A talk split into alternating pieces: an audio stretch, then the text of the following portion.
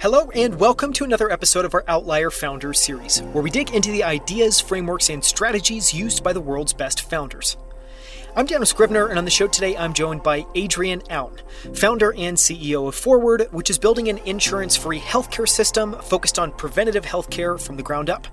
Forward was founded in 2017 to invert the typical model of healthcare, where most healthcare follows the service model where one patient sees a single doctor whenever they need care. Forward is building healthcare focused on health and preventative care that's productized so you can use it anytime, anywhere, scalable so it's affordable to everyone, and always on with help available through the Forward app and a network of offices around the US.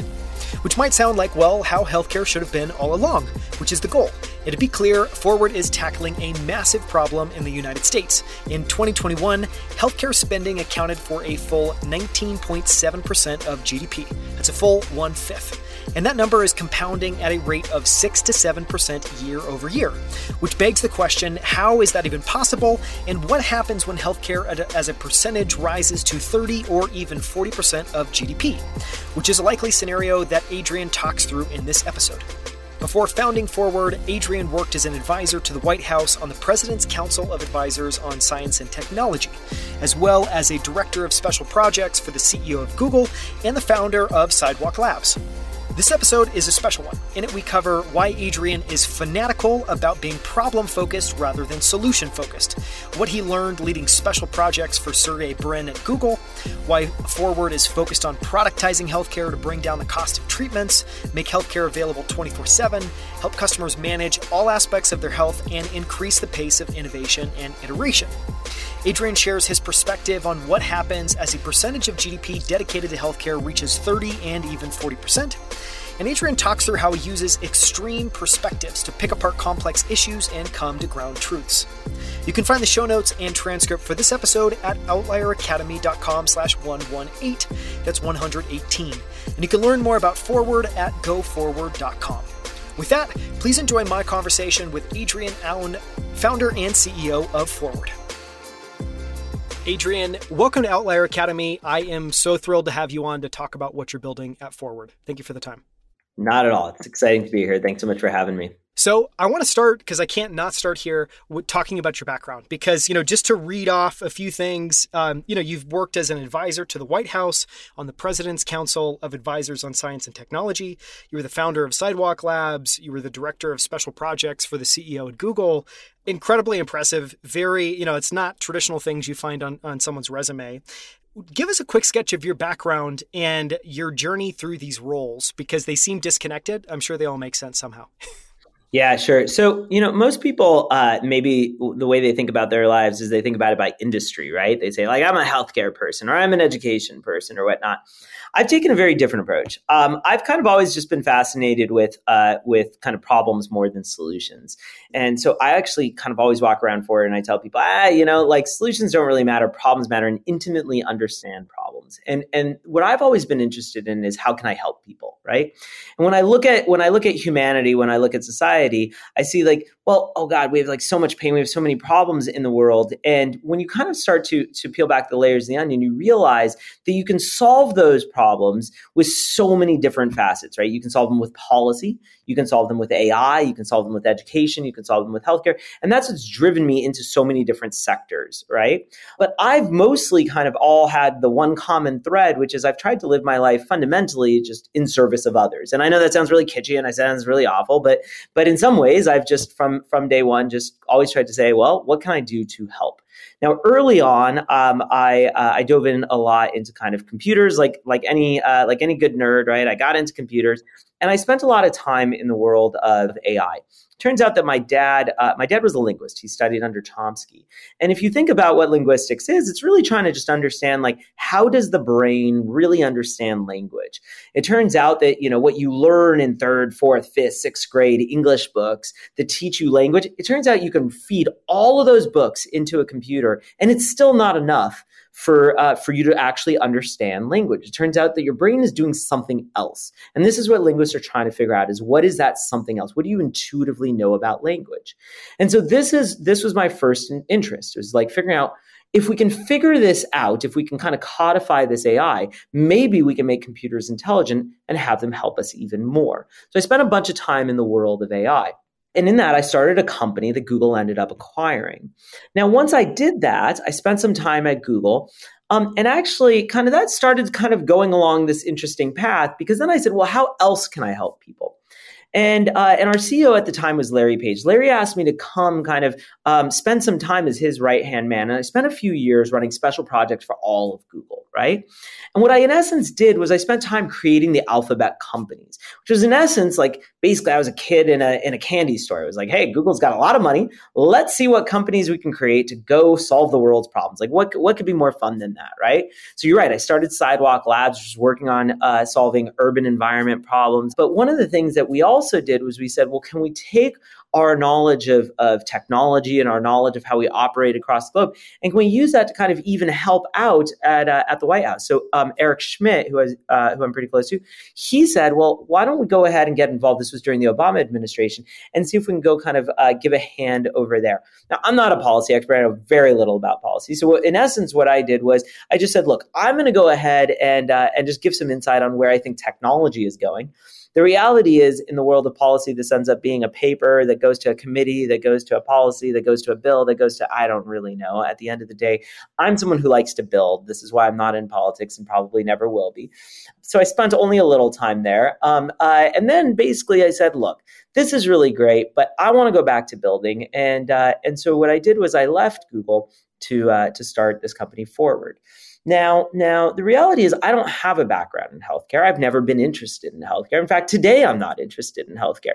In fact, when I, when people come to me and they tell me they're interested in healthcare, I almost look at them like like they're a little crazy. I'm like, what part of this industry interests interests you? Is it is it the billing codes? Is it the paperwork? Is it the like the insurance companies? Like like literally, it's like it's fucking awful. Like, why are you interested in this, right? Um, on the other hand, I am interested in helping people. And I saw it pretty viscerally. I had a, a, pretty close family member of mine who had a heart attack a few years ago. And I went from not paying attention to this to like overnight being pretty laser focused.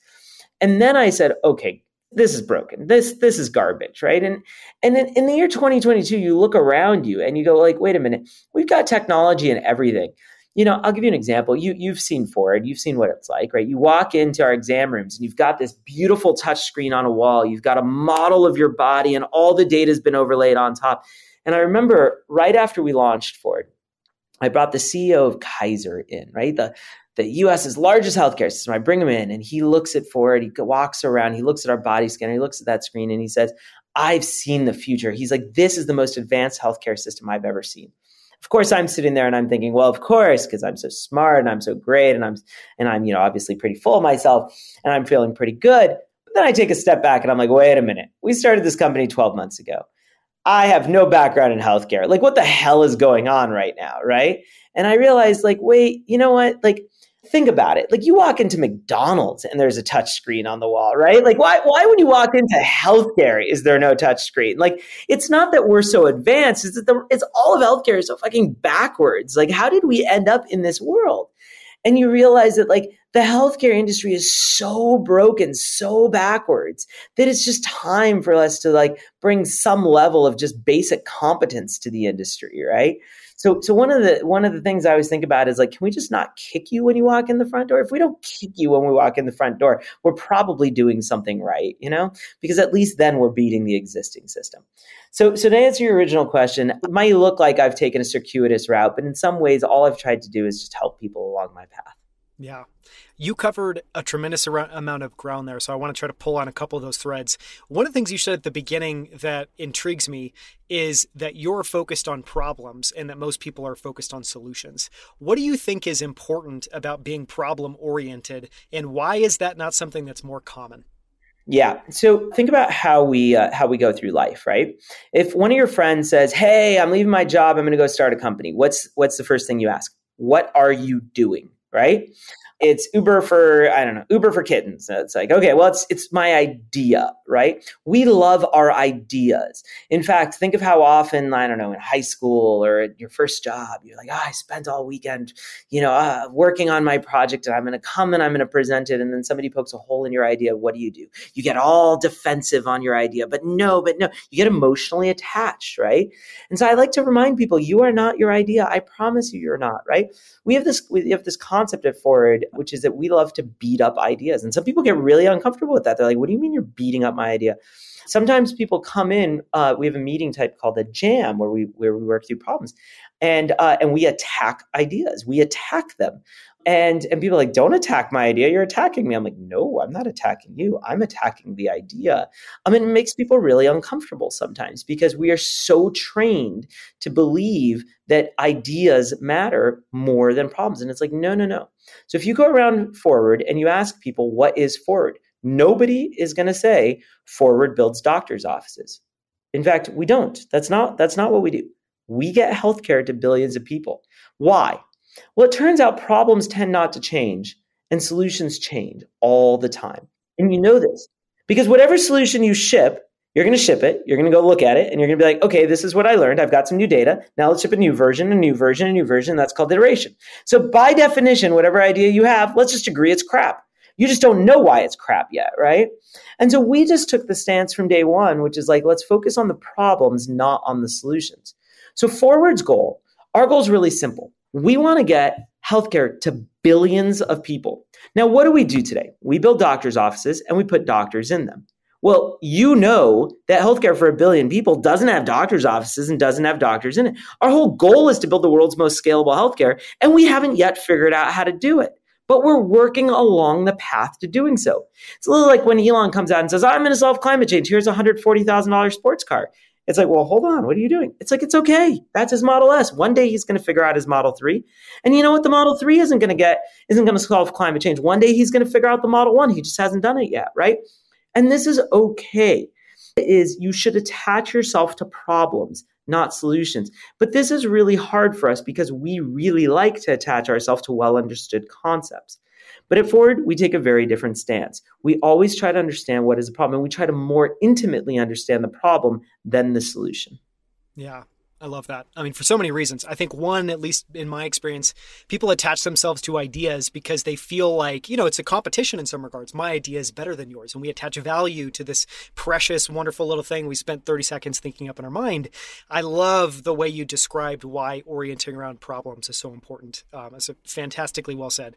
I want to ask one more question. You know, you talked about your experience on the President's Council of Advisors on Science and Technology. And it sounds like you enjoyed it. You maybe learned some things. Obviously, not the place you want to be long term for, for many well understood reasons. One of the things you said was that you had described um, and shared your perspective on where technology was going.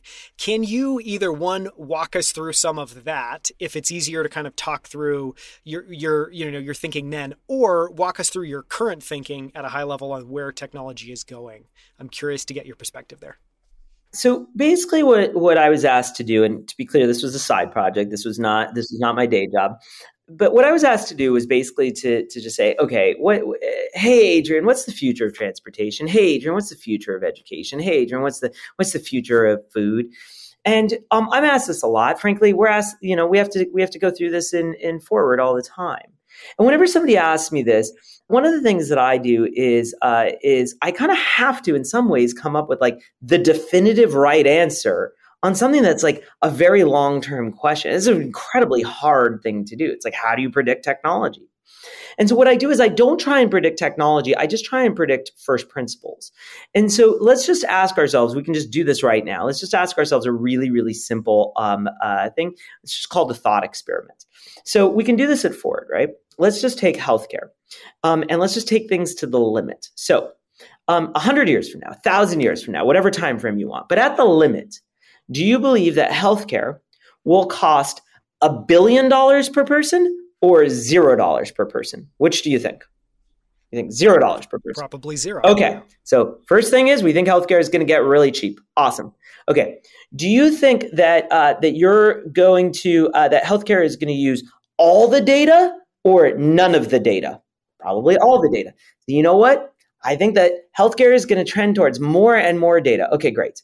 Do we think that healthcare, that you're going to see your doctor once a year or you're going to see your doctor once a minute? Probably once a minute. So we believe that healthcare is going to get more and more connected. Okay. Do we believe that healthcare is going to be um, in one place in a city called a doctor's office, or healthcare is just going to be all around us and just kind of the, the technology and the fabric and the infrastructure is going to be everywhere? Probably everywhere. Okay, so we believe there's going to be an infrastructure based world of healthcare. And so we go through these thought experiments. And once we list out a whole bunch of parameters, you can kind of say, well, look, at the limit, this is what healthcare looks like. And you can do this with anything. You can do this with transportation. You can do this with, with education, et cetera. And look, I can't tell you when. I can't tell you exactly what it's going to look like, but I can kind of give you a rough sketch of where it's going. It's just not that hard. Does that kind of make sense? No, it, it, totally makes sense. I, I love the way you describe it as well too. I mean, in some regards, it almost feels like a straw man argument of choosing these two polar extremes. But it's a, it's a you know it's incredibly clarifying because it usually tends towards one of those extremes or the other. And I like the way you framed it as you know at the extremes, at the at the kind of edge. One last question you know, that special projects for the CEO role sounds very special. Do you have one of those at Forward? And if not, why not? well, first off, uh, I don't think we make $60 billion a quarter. So, uh, so no, um, uh, we, uh, but I'll, I'll, call you when we do. No, look, the reason that um, Larry and I created that role, um, frankly, was because Google uh, had a lot of trouble innovating. Um, uh, is classic, you know, uh, Christensen innovator's dilemma sort of notion. You see it today. Um, I, I love Google, so I'm not trying to um, speak down to anybody there, but let's be real. Like, point to the innovative things that Google is doing um, that they haven't purchased. Like I'm not sure what they are, um, and there's a reason I'm not there. Now, fundamentally, um, when you look at a startup like ours, um, I don't think we need that role. In fact, I think it would be a terrible idea for us to have that role. The entire company is innovating. And if the entire company at Forward today is not innovating, we should all pack up and go home because we're in our infancy. We have not gotten healthcare to a billion people. We haven't figured out the roadmap to do that. And so I don't think that's the, you know, it's uh, one of the things I always say is like, you know, go look for companies that hire their chief innovation officer and short them. The second you see us do anything of that sort, um, you know that it's the beginning of the end. Does that kind of give you a sense of it? Yes. Yes. No, very well said. So I want to go back to, I want to start to dive into forward a little bit more. And one of the strings I want to pull on maybe to start is you talked about, and it's really simple, really elegant framing, that what you're building at Forward is trying to build the most scalable version of healthcare. And so I want to talk a little bit about one, why is traditional healthcare not scalable? And you know, one of the examples there I, I, thought about before this interview is, you know, it feels like healthcare today feels very much like a service model. It's a service industry model versus something that's been productized, something that can truly scale. In your mind, I guess I want to ask two questions. One is, what is the root of that problem, and what are you focused on there? And what are some of the solutions that you're finding that are starting to help you guys get to more and more scalable versions of healthcare? So if I come up to you and I say, hey, I want to get doctors to billions of people. I want to get doctors to the middle of India. I want to get doctors to the middle of Rwanda to billions of people. You're going to say, uh, sounds good, Adrian. Where are you going to get all these doctors and who's going to pay for them? But if I tell you I want to get smartphones to the whole planet, I want to get smartphones to the middle of India, the middle of Rwanda, to the whole planet, you're going to say, Adrian, not only do I think it's possible, I think you're a little late to the game, right? I think it's kind of already happened. So what do you intuitively know? Well, you intuitively know that uh, that technology scales in a way that humans don't. You intuitively know that hardware and software scales in a way that doctors don't. Another way to say it is exactly what you said. We only have one insight at Forward that we believe that nobody else believes. We believe healthcare should be a product, not a service. We just believe that roughly everything in healthcare should just be a, a hardware and software problem, not a human problem. So all we want to do is take roughly 99% of what doctors and nurses, et cetera, do and just move it into hardware and software and free them up. Like build them the world's best tools so that they can go off and do interesting things, not all the nonsense that they do today, right? Now you ask, well, okay, but how do you do that? And it's really simple, really simple equation. All you do is you build doctors' offices. We've got, I don't know, order of about, I think we're live in 25 cities or something of that of that ilk and uh, and we watch everything that happens inside of them. Right? You come in, you sit in the exam chair, you talk to your doctor about the flu. Great, let's go ahead and move that into the mobile app. Now you don't have to come in, sit in the exam chair, and talk to the doctor about the flu. Next person comes in, they talk to their doctor about the heart issues, build a body scanner. Next person comes in, they talk to their doctor about their skin issues. Let's go ahead and let's build a skin scanner. Slowly but surely, what you realize we're doing is we're just building hardware and software for every part of the healthcare system until one day you're left with there's just hardware and software. And that's the route that we're going down. That's the path. That's the path that we want to take. Does that kind of give you a, a, a good sense of it? Yes. So, why then do you think that traditional healthcare is so anchored to this service model? And, or uh, maybe said another way, why does it seem like we're stuck in that in traditional healthcare and that it's never been productized?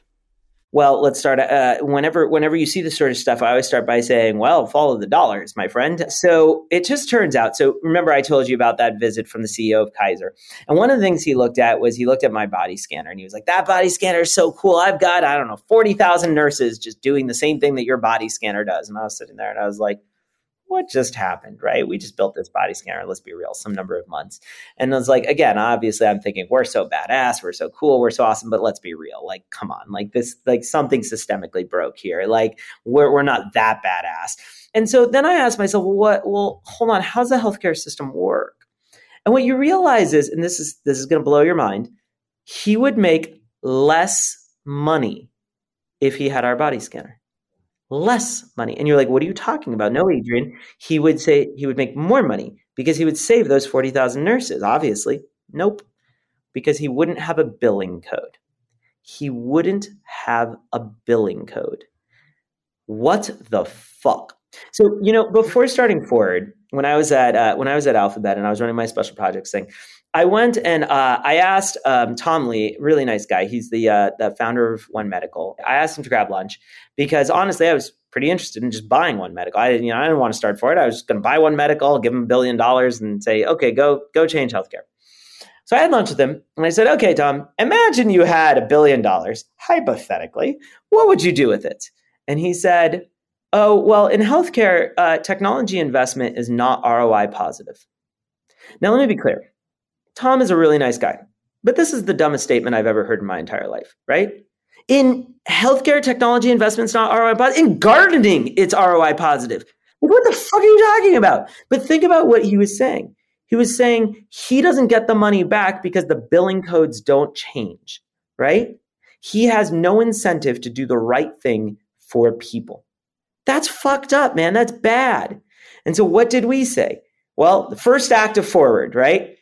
Get insurance companies out of the ball game get the literally get billing codes out of every part of what we do so that was step one step two was to understand that employers are just a big a problem in this so you ever notice like you know when you're at square or whatever like i'm sure square was coming up to you being like yeah, hey Daniel, you know, once a year, like time to get your flu shot, time to get your flu shot, time to get your flu shot.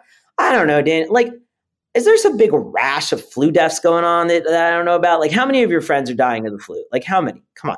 None. Not a single one, right? So, like, what the hell, right? But how many of your friends are dying of, I don't know, heart disease, cancer? Okay, they are. But did Square ever walk up to you and be like, Daniel, time to talk about your cholesterol. Come on, you got to get it down. Nope, not a single time. Not a single time. Why? Well, it just turns out that the average Square employee was with Square for, I don't know, probably two years, maybe three. So here's the deal you get the flu, you're out some a couple days of work, maybe you take somebody with you, they're out some money. But let's be real, that cholesterol, that, that heart disease, that's gonna that's gonna affect you in 30 years. They don't want to know about it, right? They, they're just literally like they'd rather la la la. Let's pretend we didn't hear about it, you know, because that's gonna cost them money to start preventing it. Like, think of how fucked up that is. They're not trying to keep you healthy, they're trying to keep you healthy right now, right? And you know this. You actually intuitively know this because if you if one of your friends comes up to you and they're like, "Oh, I didn't get my checkup this year. I skipped it. I didn't go to the doctor for my checkup." You're not like, oh, geez, Bobby's to die. No, you're like, whatever, Bobby, it doesn't make a difference. Like, you know, going to the doctor doesn't matter. In fact, you know it so viscerally that all your friends are like, oh, I'm going to go read Goop or buy an organic smoothie to like prevent cancer. Like, what the fuck are you talking about? You think an organic smoothie is going to prevent cancer? Method soap is going to prevent cancer? That's how desperate we are.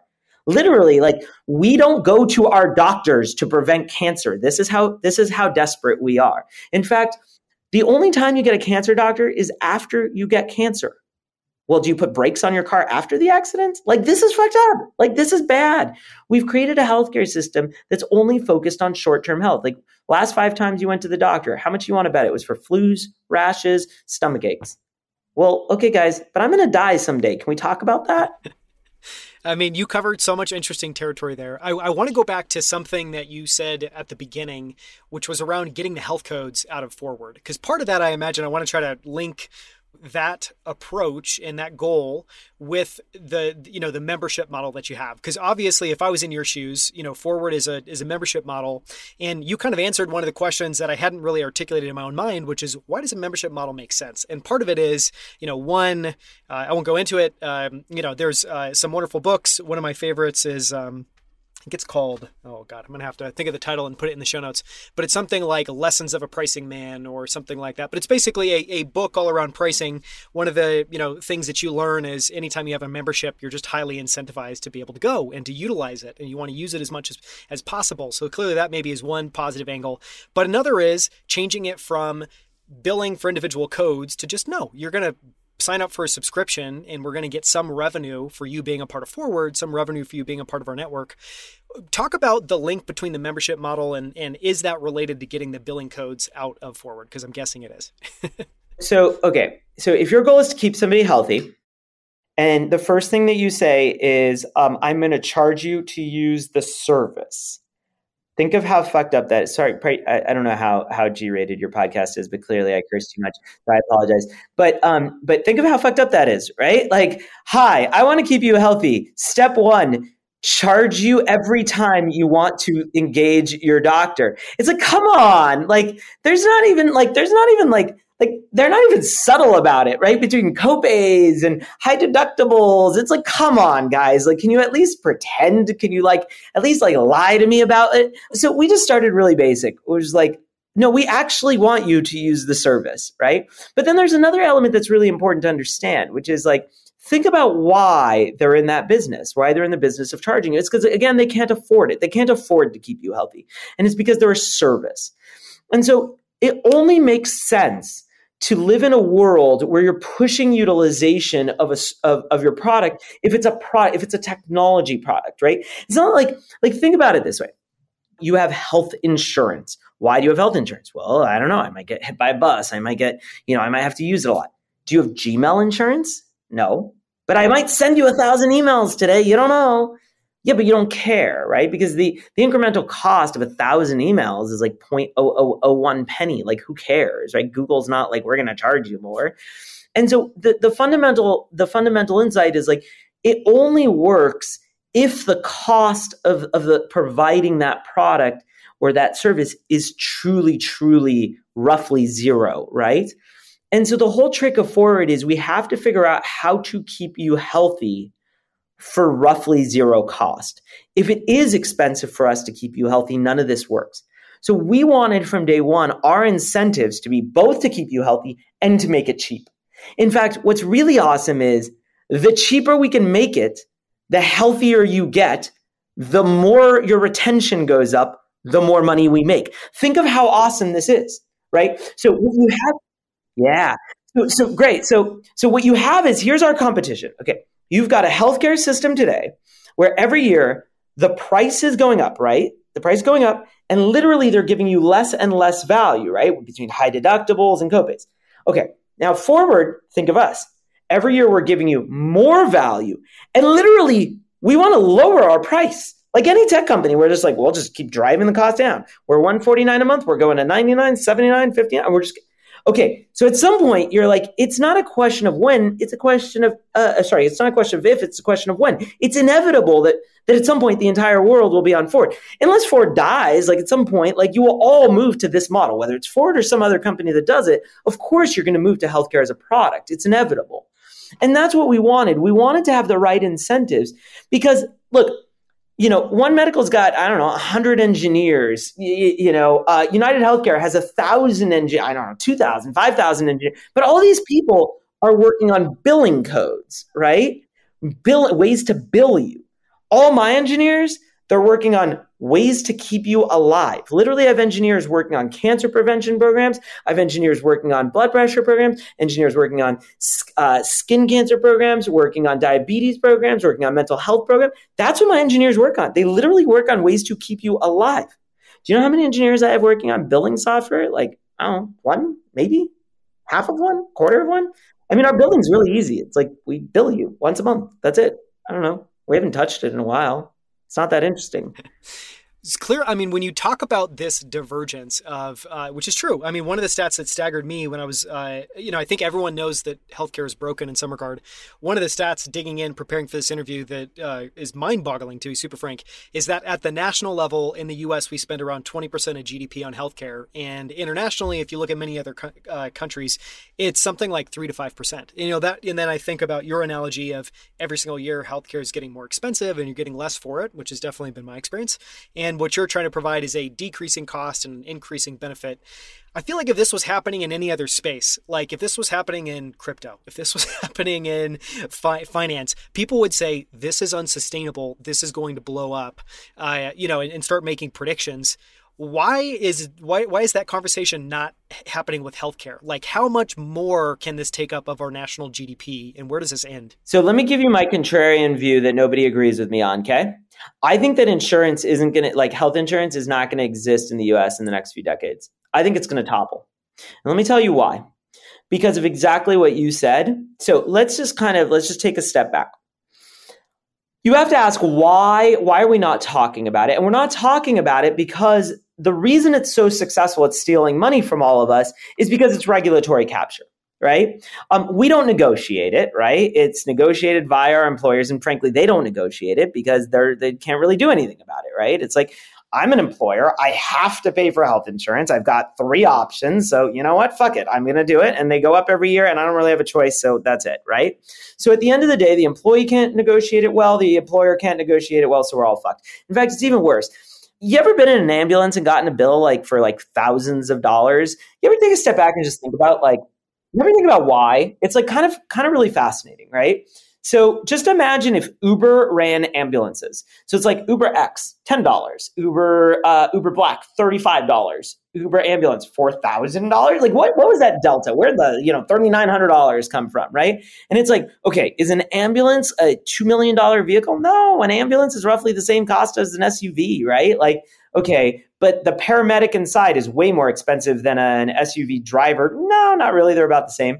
Hmm well, it, uh, is the consumables like the, are the meds and the cotton balls they gave you really expensive? No, it's about like I don't know, 10, 20 bucks. So like, what the fuck? Where did all this money go? And you quickly realize it's just that like you couldn't negotiate it, and so all of a sudden you realize like all of this is just robbery, right? It's literally just robbery.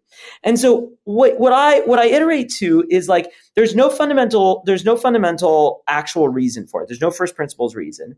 None of us have the ability to actually negotiate. And we all know this. Like we all know, oh, I got a medical bill. I just got like I just got like totally like, you know, taken and and uh and uh and stolen from in essence. And so at some point what you realize is we all hate the insurance industry so much that they're pushing their luck.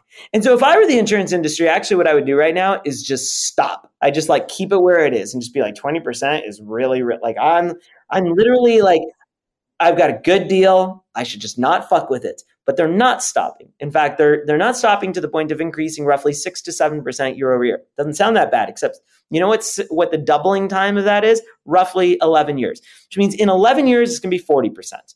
Okay, one decade from now, it's going to be 40% of GDP. Another, that sounds abstract. So let's say that in another way 40% of your paycheck. Okay, for you, I'm not that worried. How about the guy at McDonald's? I worry. Okay.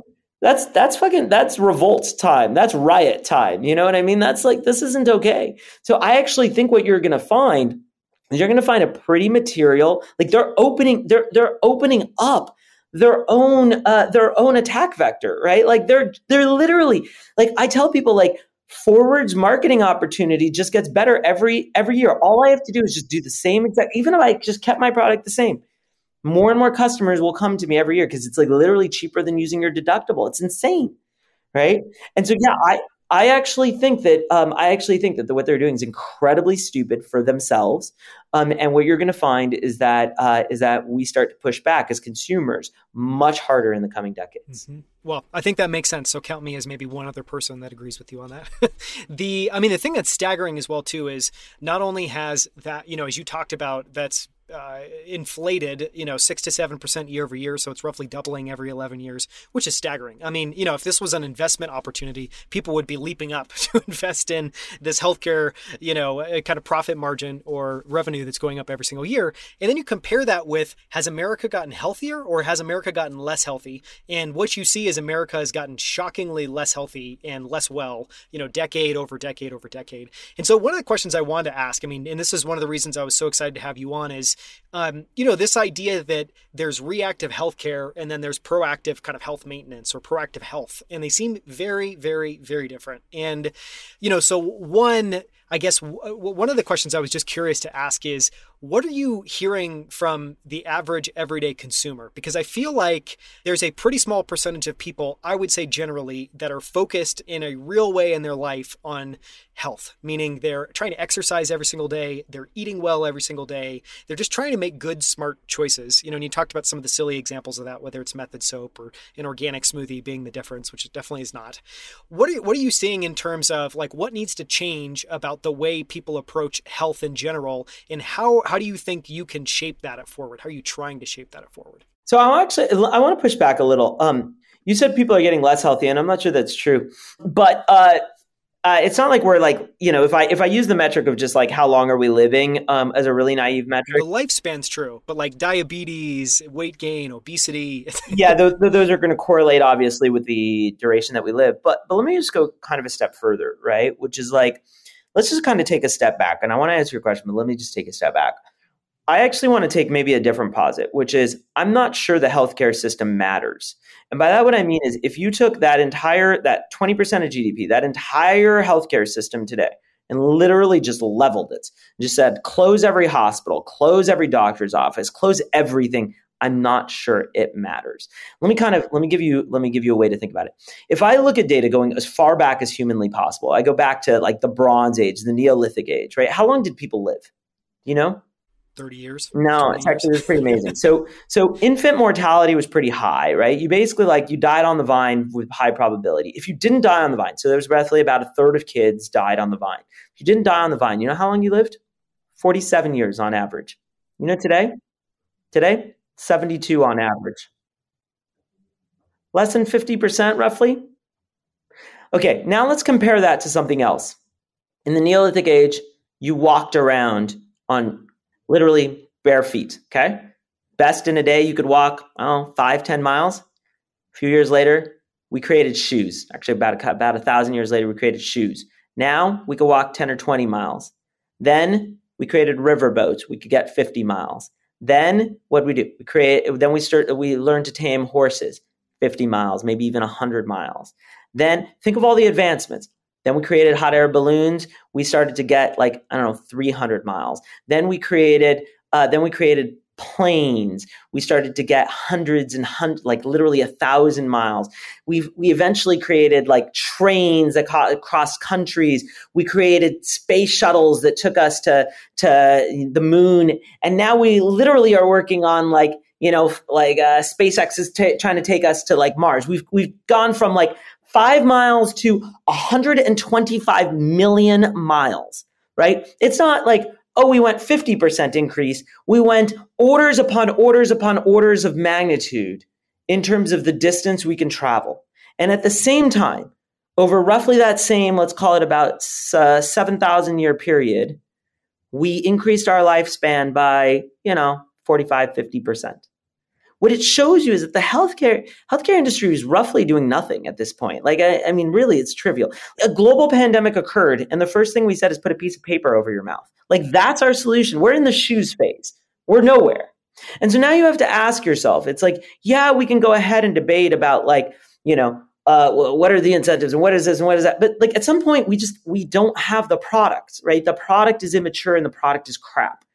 And so I think in some ways, the number one most important thing is we need the rate of innovation to really fundamentally change. If you look at transportation, transportation in the last roughly 200 years went through this massive inflection right? You literally went from like planes, trains, and automobiles, and like you just like skyrocketed. No, no pun intended. Well, where's my where's my where's where's my like spaceships and rockets? Where's my skyrocketing in healthcare? It has yet to occur. And this is what technology brings to bear, right? When I walk up to a doctor and I say, "Do you know something?" Hey, did you hear the latest about blah? They download a PDF and they read it. Well, that's bullshit, right? Like PDFs in the year 2022 is the the way we communicate knowledge. Like, where's my where are my apps? Where's my infrastructure, right? Like, this is what we need. We need technology in the world of healthcare, but nobody's created the tools, right? And that's what we want to create it forward, right? We want to create a platform whereby the entire world of healthcare starts, starts working together and the rate of innovation starts going through the roof. Because until we get there, we're never going to get healthcare to go exponential the same way that transportation's got exponential if I came up to you in ancient in ancient Greece and said I'm going to Mexico for a weekend, you'd be like, "That's the most absurd thing I've ever said," right? But today, of course, it's like that's that's a you know common phrase. And in fact, in ten or twenty years, going to Mars might be a. Of course, I'm going to Mars. Sure, why not, right? But today, if I tell you like, "Hey, I'm going to live to 300," you're like, "Yeah, that's insane." Well, why? Why is living to 300 insane? That should be a very common thing, right? It's just we have never inflected the arc of time in the same way we've inflected the arc of travel. And that's something that we need to do.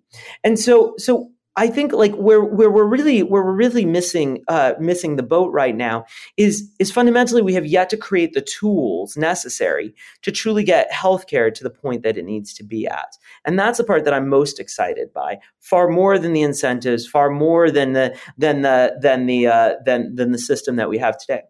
Now, then you said, okay, but what's the difference between the sick care and the health care? And, and I think that's important.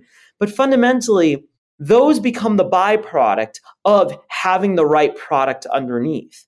Today, you go, when you want health care, you buy a smoothie and you go to Peloton. And when you want sick care, you go to Kaiser. But fundamentally, when I look at all these, I go, sure, those are great behaviors, but they're all the shitty product. Give me the best product and then go layer those behaviors on top. I mean, I love that you, you know, zoned in i think in a very in a very correct way on the rate of innovation and the rate of change. I mean because what it makes obvious is one there hasn't been really any iteration. If this was if healthcare was a traditional um, you know, technology company, it would have, uh, you know, imploded many, many, many decades ago because it wouldn't have gone anywhere. And so, what you're focused on is the rate of innovation, the rate of change, the, the rate of iteration, and obviously that immediately makes sense as soon as you apply that to products and to technology, and, and you take that approach. I want to wrap up with two questions, and then and then talk a little bit about lessons learned. And one of the questions I want to ask is, you know, when you talk about this uh, this experience that you're creating, this experience you've already created for patients at Forward, it is very clearly, it very clearly sounds like a superior experience for patients. Obviously, on the other side of that equation are doctors. And, you know, the goal is obviously one, to get doctors to actually have leverage, which I imagine as a doctor I would like. You know, I, I know about all this data, I know about all this technology. Let me use it and let it help me become kind of superhuman in my capabilities. That obviously frees up time what do you hope, what do you think that doctors will be able to do with freed up time and with actual leverage? Yeah. So, one of the things that you have to ask yourself is what do you want to spend your days doing, right? And one of the so I, am an engineer, I'm a nerd, and so um, when I was growing up, I used to uh, I used to be like the neighborhood kid who fixed computers. Um, I don't know if you remember when you were growing up. Um, uh, you remember like Best Buy had I think what they called they called them the Geek Squad right? You know those guys in like the blue shirts that would like drive to your house. They still have them. They still have them. Okay. So um, so this is actually kind of funny, right? Because they would like I, everybody call them. They come to your house. They fix your computer. I haven't called them in ages. I don't know anybody who's called them for, in ages. I don't even know how you know they still exist because I've never seen them around. I think I've seen their van. Okay, okay. but but ask yourself like they were super common back then and they're not super common now. So like why? What changed? And what you realize is like Geek Squad still exists. They just exist in a very different form, right? It's like these days there's like there's a thousand people at Apple like sitting in a room watching watching, you know, a whole bunch of monitors just going, "Oh, look, these 20 million iPhones are running out of space. Let's deploy a fix. These 20 million iPhones have malware. Let's deploy a fix these 20 million iPhones, whatever, they're slowing down. Let's deploy a fix So we went from like we fix computers one at a time to we design systems that fix computers. Now, yeah, there's sometimes it's like, oh, it turns out we can't fix this one remotely. Let's go ahead, bring it in. And it's called the genius, right? But like these days, we become massively more efficient. We've gone from like, I don't know, the IT person that fixes one at a time to let's just build systems for all, right? Now, think about think about like me. So I was at Google, I worked on the search engine, and like when I sat down to work, I sat down at this thing called the laptop, which is like let's be real, the sum culmination of all human advancement in this like beautiful two pound device. And when I sat down to work, I could write code that I shit you not, literally went out to 3 billion people later today. 3 billion people. When a doctor sits down to work, they can affect one person. One. One. That's fucked it's up. embarrassing. Fucked up. now ask yourself why. Is it because I'm smarter than doctors? No. Because I'm more altruistic, obviously. No, it's quite the opposite oh, clearly it's because I'm more educated. I went to more school. No, the opposite. Why? Oh, it's simple. I have better tools. That's it. I just have better tools. So if you build the doctors better tools, what you realize is they will get out of dealing with your fucking flu and and snivelly nose and all that crap and they start moving into the more interesting stuff right if they're going to go to med school for 10 years dear god why are they dealing with your runny nose it's absurd have them deal with cancers, have them deal with heart disease, right? Have them deal with the stuff that matters, not your runny nose. It's well said. I want to ask one more question, uh, and it speaks a little bit to the to the model um, that you guys have it for. We didn't touch on this in the previous in the interview, and I just want to make sure that we cover it. One of the things that's also fascinating to me about what you're doing is you're trying to bring every specialty in-house in one location. And what I mean by that is, you know, if you go to a forward appointment, you're going to get you're going to get your heart looked at, you're going to have a conversation about your blood pressure, they're going to look at your weight. They're also going to look and monitor things like skin cancer, where today that doesn't happen at all in a doctor's office. And to your point, I'm probably only going to go and find a dermatologist if I'm freaked out about something and things are already already bad. So clearly just playing that out for 30 seconds makes no sense. How much of a revelation was it to try to move everything in under one house under one location? And did you have to push back against i don't know doctors saying well i don't do that or no i want to be a specialist. Like what did you have to change or mold or shape to be able to do that? Well if you take a step back specialties don't really make sense. For like a bunch of different reasons but let's go with with one or two of them the first is it, specialties presume independence between body systems, and I've never understood this, right? So, um, if you have a local issue, I've got something on my skin, great, go to the dermatologist, you're good to go. But the second you have a complex issue, right? Uh, I actually do. I've got an issue where uh, that manifests um, where my skin has some issues, and it turns out I get dizzy. And it turns out that those are the exact same issue. They're a sensitive nerve issue that it, that manifests with both. Great. What doctor do I go to? Well, you go to the skin the skin doctor, and they push you to the other doctor, who pushes you back, and push you.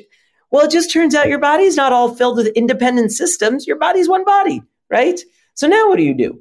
Right? And you see this all the time. Go to any go to any healthcare system and you just see the person get bounced back and forth and bounced back and forth and bounced back and forth. So then you start asking yourself, wait a minute from first principles, why did we iterate to this? Like, how did we even end up with this specialty concept? And does it make sense? Is it right? And and I'll tell you, um, it turns out that the uh, the ancient Greeks um, uh, and Romans like totally fucked us on this one.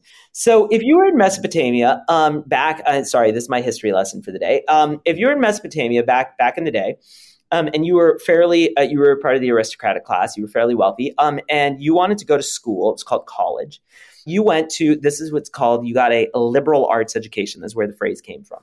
And it turns out that there were seven subjects it's what called the trivium and the quadrivium three and four uh, subjects. Now imagine at the time that these subjects there weren't like a whole bunch of books. So imagine that there were three books and four books. There were seven books laid out on a table and these were the seven subjects. You read these seven books and you were the liberal arts scholar. Then somebody a little later keeps researching and he's like but but I've got some new knowledge and I want to go put something on one of these stacks. And remember, there's only seven subjects. It's like rhetoric and writing and math, etc. Right? So they come and they take their body of, of knowledge and they put it on top of one of these books. Now imagine one of these books is biology. Turns out it wasn't. That one came a few hundred years later, but we'll pretend.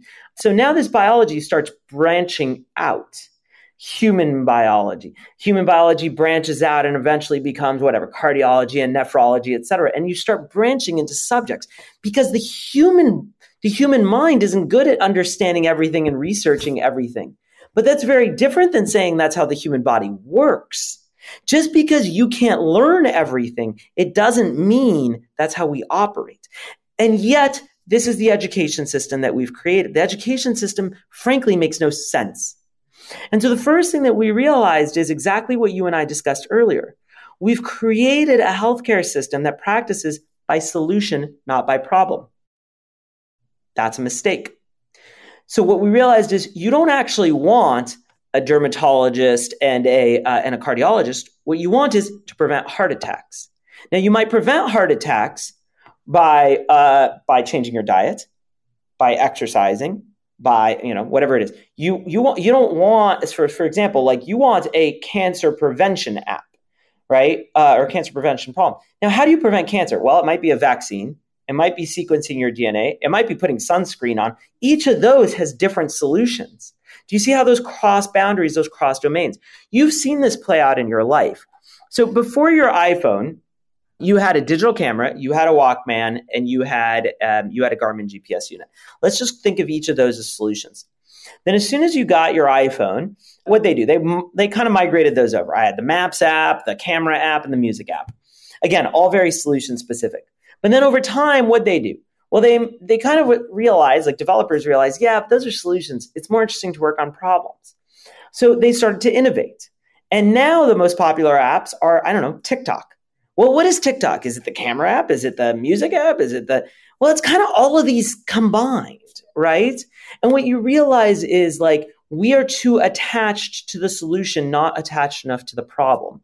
And so at Forward, from the beginning, we said it makes no sense to presume that all these things are independent because that's just not how we operate as humans. Very well said. I want to ask two final questions. One is, you know, we talked a lot, we just talked, you just talked a second ago about focusing on problems again and, and not solutions. So I'm curious if you can share what are the most interesting problems that you're working on now at Forward. And we obviously talked about the meta problem that's probably not going to change, which is creating the most world's most scalable healthcare system. Uh, but I imagine, again, as we talked about, you're always innovating. I imagine you're working on some interesting problems now. What are some of those problem spaces? Yeah, man, we're working on a lot. Um, one of the biggest things we are working on right now, um, without giving too much detail away, is uh, there's. I'll give you kind of two problems. The first is um, is how do you expand the reach of forward? So if you think of healthcare not, um, uh, if you think of healthcare as an infrastructure problem, how do I make it so I can put forward on every street corner? How do I put forward all around you? How do I make it so that healthcare truly, truly is everywhere that you want to be? This is a really hard problem, right? Um, uh, today, um, you know, Kaiser is 75 years old and has 700 locations. But what if I told you that I wanted forward to have uh, 7,000 locations? What would that look like? And how do you even think about it. That's the first hard problem. And the second one that we're spending a lot of time thinking about is uh, is what you and I talked about earlier, which is how do we increase the rate of innovation in in healthcare, right? So so I was looking. Uh, I think the ICD-10, which is the billing the billing code system, which I hate, but um, uh, but it's one of the only places. It's got a wonderful name. Yeah, yeah. It's true. Um, it's one of the only places where where I can find somebody that just gives me a list of diagnoses outside of like the DSM, which is just mental um, disorders. So the the ICD-10 has, I think, order of fourteen thousand like diagnoses codes. Okay, so uh, you go up to any doctor if they know if they know like fourteen thousand diagnoses on, off the top of their head, I'd, it'd blow my mind, right? So now you have to ask yourself, like, okay, now imagine you wanted to uh, you wanted to create the world's best solution for fourteen thousand um, issues, right? Uh, by the way, that's as you said, fourteen thousand sick care issues. There's no health care issues, right? There's no there's no run a faster marathon in there. There's no become more empathetic in there. Like you know, obviously we're just barely scratching the surface. But now ask yourself even if you started with the most basic, most trivial, like like definition of these issues, which is fourteen thousand, I think there should be one hundred forty thousand. But let's start with fourteen thousand. How do I get to a world where we have defined the world's most perfect solution for those fourteen thousand issues? Right. Most most healthcare systems today they sit around and they say, well, how am I going to define the solution for ten issues? How am I going to do my my you know my breast cancer, my my heart disease, my my skin cancer, and it, it very quickly starts to trail off after your first five or ten. But that's not the world we live in, right? The world we live in is the internet has millions and billions of websites, right? Your phone has millions of apps. Like, how do we get to that world? And that doesn't exist in the world of healthcare today. Now, how do we get to a world where not only have we defined those, but we're, we're innovating on them so rapidly that we become best in class in all of them immediately, right? Or, or overnight. That's that's what we're thinking about, right? The the trick is we don't believe at Forward that we're going to have the answers to all these, but we believe that we might be able to power a world where if all of us come together across society, we can come to the best answers for all these. Yeah, I, I feel like I've heard that second problem where basically what you're saying is you want to approach it systematically. You want to be able to address, you know, a, a, like a truly massive scale of symptoms and of problems and of data. You know, it's almost like building the machine that builds the machine. And so you're working on that aspect of building forward, which is really interesting.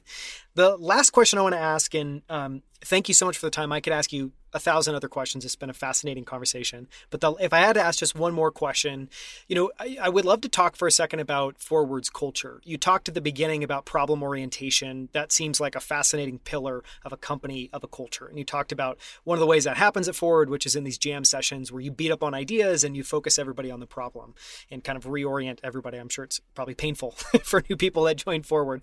What are there other aspects of Forward that are interesting and that are similarly diametrically opposed to how most most companies are run or how most people think about approaching stuff. Yeah, so those aren't the ones that truly matter. Um, those, those are things we uh, we do. But I'm going to tell you, there's only one thing that truly, truly, truly matters, which is we are at Forward for the mission. And when I say that, there's a lot of companies that say we're mission oriented companies. We're not a mission oriented company. I want to be super clear. We are not a company that happens to have a mission attached. We're a mission that happens to have a company attached. If you told me tomorrow the best way to get healthcare to a billion people is to crash the company, well, by God, let's fucking crash the company, right? We are here to get healthcare to a billion people, right? We'll either get healthcare to a billion people or we will leave an enormous crater of destruction in our path to do so. That's why we're here. And you know what? I'm going to be candid because there's a lot of people who might listen to this who are like, oh, I want to go work at Forward. Well, let's just be really clear. It fucking sucks. It really does. It's really awesome. Everybody's like, I want to go work in a mission oriented company. No, like, no, you don't. It sucks. Because think about it. You know what? It's like going, like, here, here's what it's like. Imagine you walked up to your coach and you're like, I want to, I want to win, I want to win gold at the Olympics. Awesome. Sounds great. And you know what, coach? I'm willing to do whatever it takes except you know uh, you know i only want to work nine to five and i you know want to take seven weeks of vacation and i want to eat cheetos and i want to no you don't get to do all that. You're not going to win gold at the olympics. It's fucking hard. What we want to do is really really really hard right? We're trying to win gold and you know what? We don't we don't deserve to get healthcare to a billion people. Like we don't deserve to change the world. It's really hard. And so it takes material sacrifice right? And so the reality is we are here for people that aren't us. We are here in service of others. The only thing that matters at Forward, the only thing that matters more than anything else, truly, is that we're here not for ourselves, right? And that's not that's uncomfortable, especially in Silicon Valley, where we all have become, let's be real, pretty fucking entitled these days. But the reality is like we're not here because we care about the IPO. We're not here because we care about our careers. We're not here because we care about our, I don't know, this, that, and the other. We're here because the truth is there's actual people with real problems. There's kids dying in Rwanda and India. And I know that sounds really kitschy, but it's it's real. And you and I don't have trouble putting food on the table, right? And so that's why we're here. That everything we do is in service of that. So when you say, why do you focus on the problem rather than the solution? It's in service of that. Why do you focus on beating up the ideas? Well, it's in service of that. Everything we do is in service of our mission. That's it. That's all I care about. Super well said. I mean, it makes me think of the military. It makes me think of, you know, uh, co- like competing in a sport at the highest levels. All of it requires enormous amount of skin in the game, enormous sacrifice, and it's very painful to get there. and the wonderful things are just byproducts of all the hard work and all the pain and all the suffering. Um, so I, you know, love that you shared that in the very unvarnished way that you did. Thank you so much for coming on, Adrian. This has been fascinating. And I hope that people listen, obviously, have learned about your unique approach to building forward. Um, and I hope that people listening try. If you have a forward in your city, go and look at it, give it a try. I think you'll be really impressed and really fascinated. Thank you for the time, Adrian. Not at all. It's a pleasure, man. Thank you so much for listening to this episode. You can find the show notes and transcript at outlieracademy.com slash 118. That's 118. You can learn more about Forward at goforward.com, and you can follow Adrian on Twitter at A-D-R-I-A-N-A-O-U-N. At OutlierAcademy.com, you can find all of our other founder interviews profiling incredible companies like 8 Sleep, Common Stock, Varda Space Industries, Superhuman, Primal Kitchen, 1 800 Got Junk, and many, many others. In every interview, we deconstruct the ideas, frameworks, and strategies these founders use to build these incredible companies. You can also find all of our video interviews on YouTube at youtube.com slash outlieracademy. On our channel, you'll find all of our full length interviews as well as our favorite short clips from every episode, including this one. So make sure to subscribe. We post new videos and clips every single week. And if you haven't already, follow us on Twitter and LinkedIn under the handle Outlier Academy. Thank you so much for listening. We'll see you right here with a brand new episode next Wednesday.